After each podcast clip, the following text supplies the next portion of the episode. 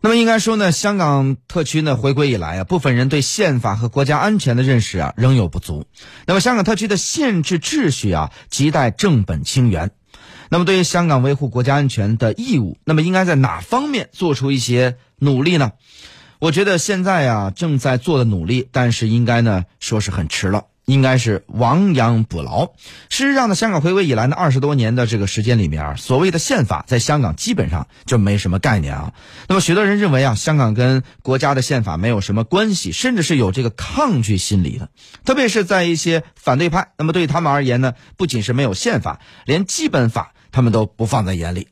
不过呢，呃，过去呢，这个香港呀所发生的很多事情呢，特别是一些动乱，跟这一点呢有根本性的一些关系，因为在一国之内。就是如果连宪法都不承认啊，甚至是没什么概念的话，那么问题呢肯定是很大。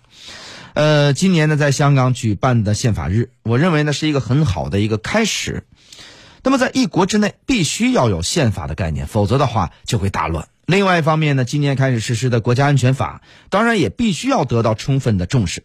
国家安法国这个国安法呢，就是到现在啊实施半年以来。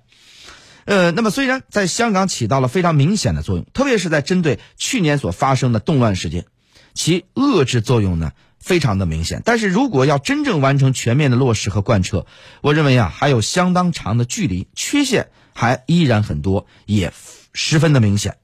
比如说涉及到国家安全的案例，从行政部门、司法部门到执法部门，那么在执行力度上呢，都有很多的尚待解决的空白。其实呢，普通民众啊看在眼里。啊，也是非常的这个啊不满意。那么，比如说涉及到具体的案件的侦办，或者说是在这个法院啊法律的判决上的量刑等等各方面，现在做的事情啊，跟香港民众的期待应该说是还有相当的距离。所以呢，还要不断的再去努力。